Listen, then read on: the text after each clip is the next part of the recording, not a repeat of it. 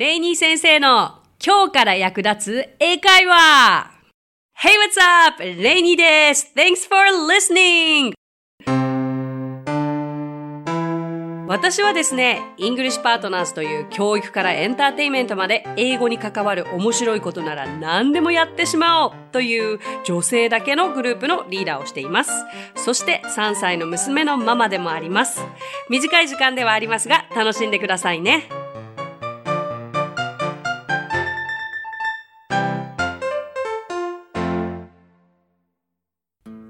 今週も始まりました。レイニー先生の今日から役立つ英会話。今回はですね、ネイティブの方に笑われた間違った T 字の使い方というのを皆さんにお伝えしたいと思います。あの、これは私の10代の時の経験でございます。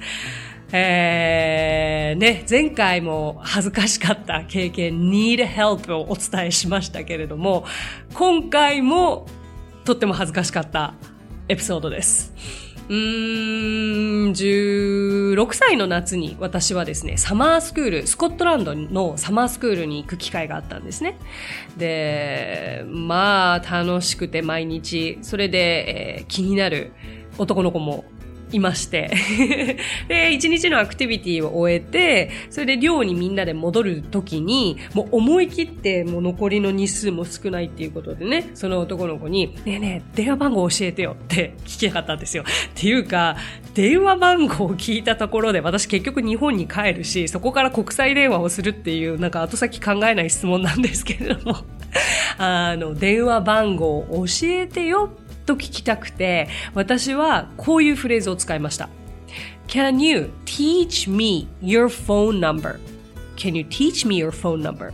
まあ、直訳すると、あなたの電話番号を教えてくれませんか？ですよね。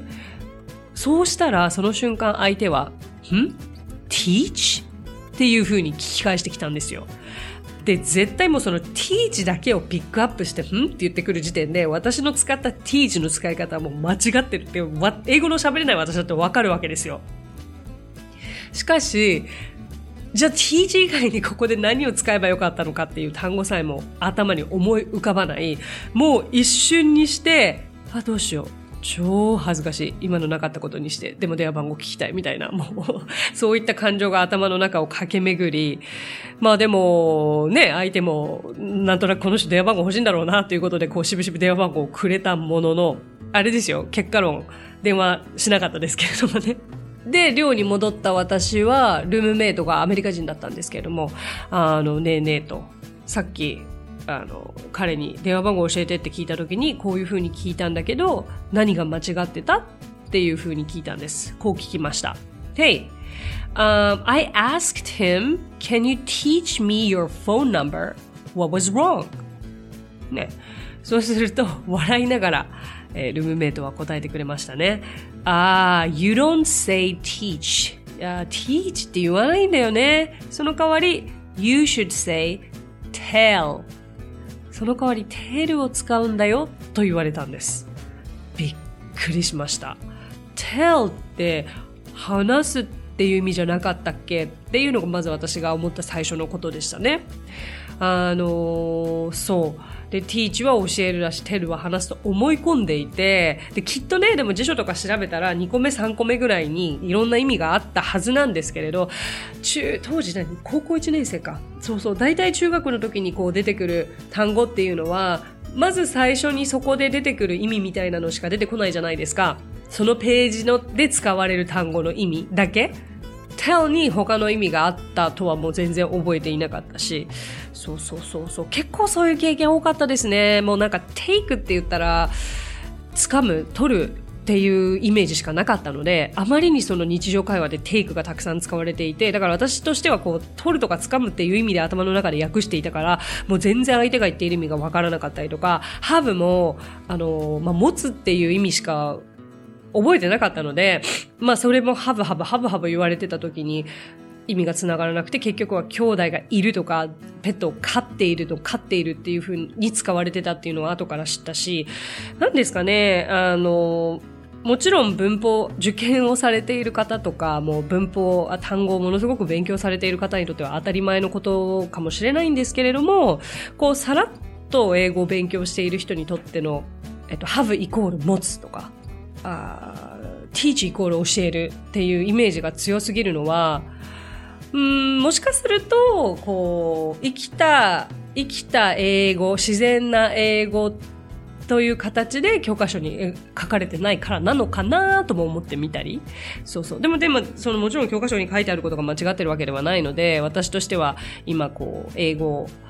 生徒さんに教えるときには、あの、これでもいいですが、実際こちらの単語の方がより自然ですよっていう風にお伝えすると皆さん喜んでくださいますね。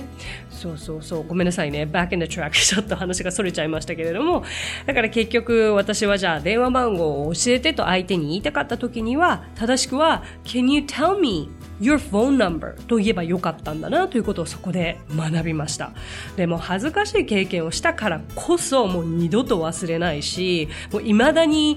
未だにですよ。だってこれ16の時だから、もう正直20年前の話なんですけれども、未だに鮮明に覚えてて、で、未だに自分の、うん、恥ずかしかったエピソードとして、こう皆さんにお伝えしたい。なんで、今で、今でこそ笑いながら伝えられますけれども、も当時はちょっと引きずりましたね。Anyway。で、せっかくですので、じゃあこの teach と tell の具体的な違いというのをお教えしますね。まず、teach というのは他の人に知識や技術を譲渡するという意味があるんです。つまり teacher は教える人ということでまさに teach ですよね。じゃあ tell の場合は何かを知らせたり人に一般的な情報を教えることなわけです。だからその知識とか一切関係なく情報だけを教える。つまり伝えるということですね。そうそうそう。まあ tell は話すもあるけどそう伝えるという意味もあるあったわけですよね。そうだから、電話番号だったり、住所だったり、メールアドレスだったり、そういったものを、まあ、LINE だったり、tell me your LINE ID とかね、こういう感じで、えー、使えるわけですよ。そう、実際そこで使えなくてわからなかったものっていうのは、辞書でただ単に引く、その単語を引くよりも、うん、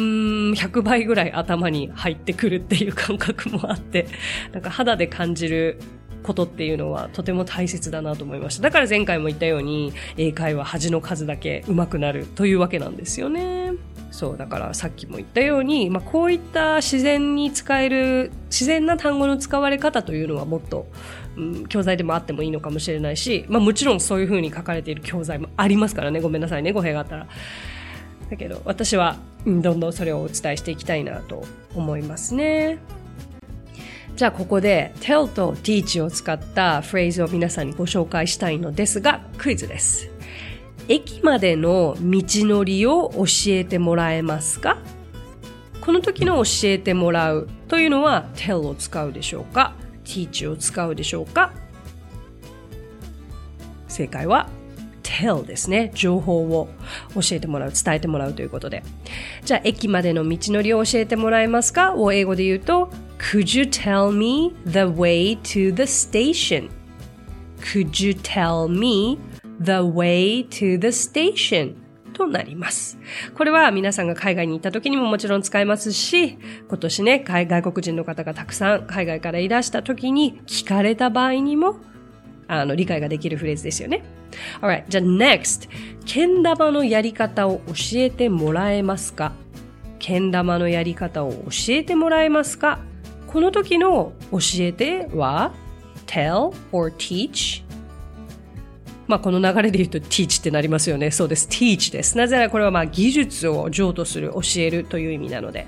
この場合のフレーズはこうなります。Could you teach me how to play けん玉 Could you teach me how to play けん玉という風になります。けん玉最近流行ってますけど、けん玉やってる方いますか？私の周り結構多いんですよ。けん玉とかワールドカップもあったりしてね。今逆輸入ですごく有名なんですよね。あの、アメリカとかカナダの方がものすごいかっこいい形でこうフリースタイルでけん玉をやる動画を YouTube とかにアップしてからけん玉人気に火がついて今広島、でもあのけん玉って広島があの発祥の地なんですけれども廿日市っていう場所が。でそこでけん玉のワールドカップっていうのが毎年行われていてでね、私実際にその、けん玉ワールドカップが毎年夏に行われるための準備として、けん玉に必要な英会話っていうのも そこに行く日本人に教えたりもしてるんですけれども、だから、めちゃくちゃこういう時に、あの、could you teach me、uh, your skill とか使ったりもしますね。なんせ日本に100人以上の外国人が来るらしいですからね。じゃあせっかくですので、まあ、tell と teach がまあ近い意味があって、その違いをお伝えしたので、まあ、ちょっと今考えられる似たような意味を持つ単語で、じゃあ実際にその使われ方の違いというのを簡単にお伝えしていこうかなと思います。例えばよく言われるのが look と see と watch 全部こう見るという意味がありますけれどもこの3つの違いも知っておくと便利ですまず look の場合はよく look look look 見て見て見てっていうように短い時間でこう自らこう見に行くものですよね。あの、自らこう見るというものを look でとにかく時間が短い時に使うのが look です。See は逆に目に入ってくるものですね。自分が、あの、見ようとしてこう見に行っているわけではなくて、こう目に入ってくる景色などのことを言いますね。じゃあ逆に watch は look と似ていて、こう自ら見るという行為をすることなんですけれども、この場合は watch TV とか watch movie のように長時間見るときに使われます。なんとなくわかりましたか？良いです。じゃ今度 hear と listen。これは両方とも聞くという意味がありますけれども、hear はもう耳に入ってくるということですね。で、listen に関してはこう自ら聞きに行くというこれも違いがあります。hear と言ったら皆さんアナ雪2見ました？ねえ。あの最初が I can hear you って言って始まりますけど、聞こえるわ。耳に入ってくるわ。っていうことですよね。じゃあ最後に tell, talk, say, speak これらはまた話すという意味で使われますが、それぞれ使われ方が違うんですね。tell の場合は、あの、聞き手を必要とし、話す内容に焦点が置かれる。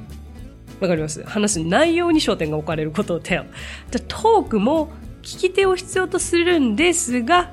今度は、あのー、話す行為に焦点が置かれる。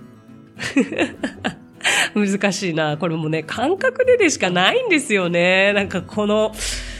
そう、実際にね、肌感覚でなんかちょっと微妙に違うなって思ってもらわれるしか方法はなくて、一応ね、あの、固く説明はしますけどもね。じゃあ続いて say。これは聞き手を必要としないんです。ただ、話す内容に焦点が置かれる。じゃあ最後に speak。これも、えー、聞き手を必要としないんですが、話す行為に焦点が置かれる。まあ、まあもう、言葉で説明するとこういう違いなんですが、まあね、これらはもう言葉で説明とかじゃなく、実際にえー、例えば映画だったりテレビだったりで見て聞いて、どういう時にテルが使われているのか、どういう時にトークが使われているのかのニュアンスでゲットしてほしいなと思いますね。はい。ということで、えー、レイニー先生の今日から役立つ英会話いかがでしたでしょうか？今回は私が実際に経験した恥ずかしかった teach の間違った使い方を皆さんにお伝えしました。えー、ぜひね、皆さん同じ間違いをしないようにしていただきたいなと思います。えー、ネイティブに笑われた間違った teach の使い方、相手の情報が欲しい場合には tell を使ってください。ということで、また来週 !Thanks for listening! 配信を聞き逃さないためにも各ポッドキャストで登録やフォローをお願いします。さあ、ここでレイニー先生の活動をご紹介させてください。まずは、イングリッシュパートナーズの出張英会話スクールでは、私たちと楽しく英語を身につけたいという生徒さんを随時募集中。オンライン英会話レッスンもやっていますよ。そしてアプリレイニー先生の動画で簡単英会話が App Store より配信中。声優気分で英会話を学習できる動画学習アプリです。また、イングリッシュパートナーズが出演している1分で見る英語辞書動画あれこれイングリッシュ。こちらはインスタグラム、ツイッター、フェイスブック、そして YouTube で毎日配信していますのでチェックしてくださいね。最後に私の YouTube チャンネル、レイニー先生の必ず役立つ英会話も要チェック。そしてこのポッドキャストと全方向から攻めていけば常に英語に触れられますね。ということでまた来週。お相手はレイニーでした。Thanks for listening. Talk to you soon. Bye.